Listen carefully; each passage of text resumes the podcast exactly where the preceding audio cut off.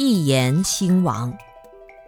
语言具足比刀还要更加强烈的力量，所以我们平时讲话要小心，讲话讲得不好，结了怨仇，后果不堪设想。很多人有这个毛病，平时讲话非常刻薄刁钻，逮住机会对别人能说多难听就说得多难听，总要自己占一点便宜，好像讲话占了上风就是胜利了一样。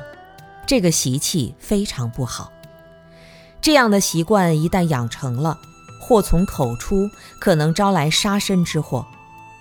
如果你遇到的对象是同参道友，那还没有关系；但如果你遇到了一个特别计较的人，他会一辈子恨你。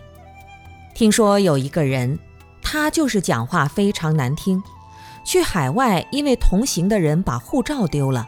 他就当着大家的面把人家羞辱了一顿，说这么大的一个人连个护照都看不住。之后，人家连夜就把他打死在房间里面，人家自己也跳楼了。你看，就是几句话把人家激起来了。这种事在现实生活当中也有很多。过去讲的一言以兴邦，一言以亡国，一句话搞不好。一个国家都能灭掉，所以话讲的太伤人了，就是不吉祥的征兆。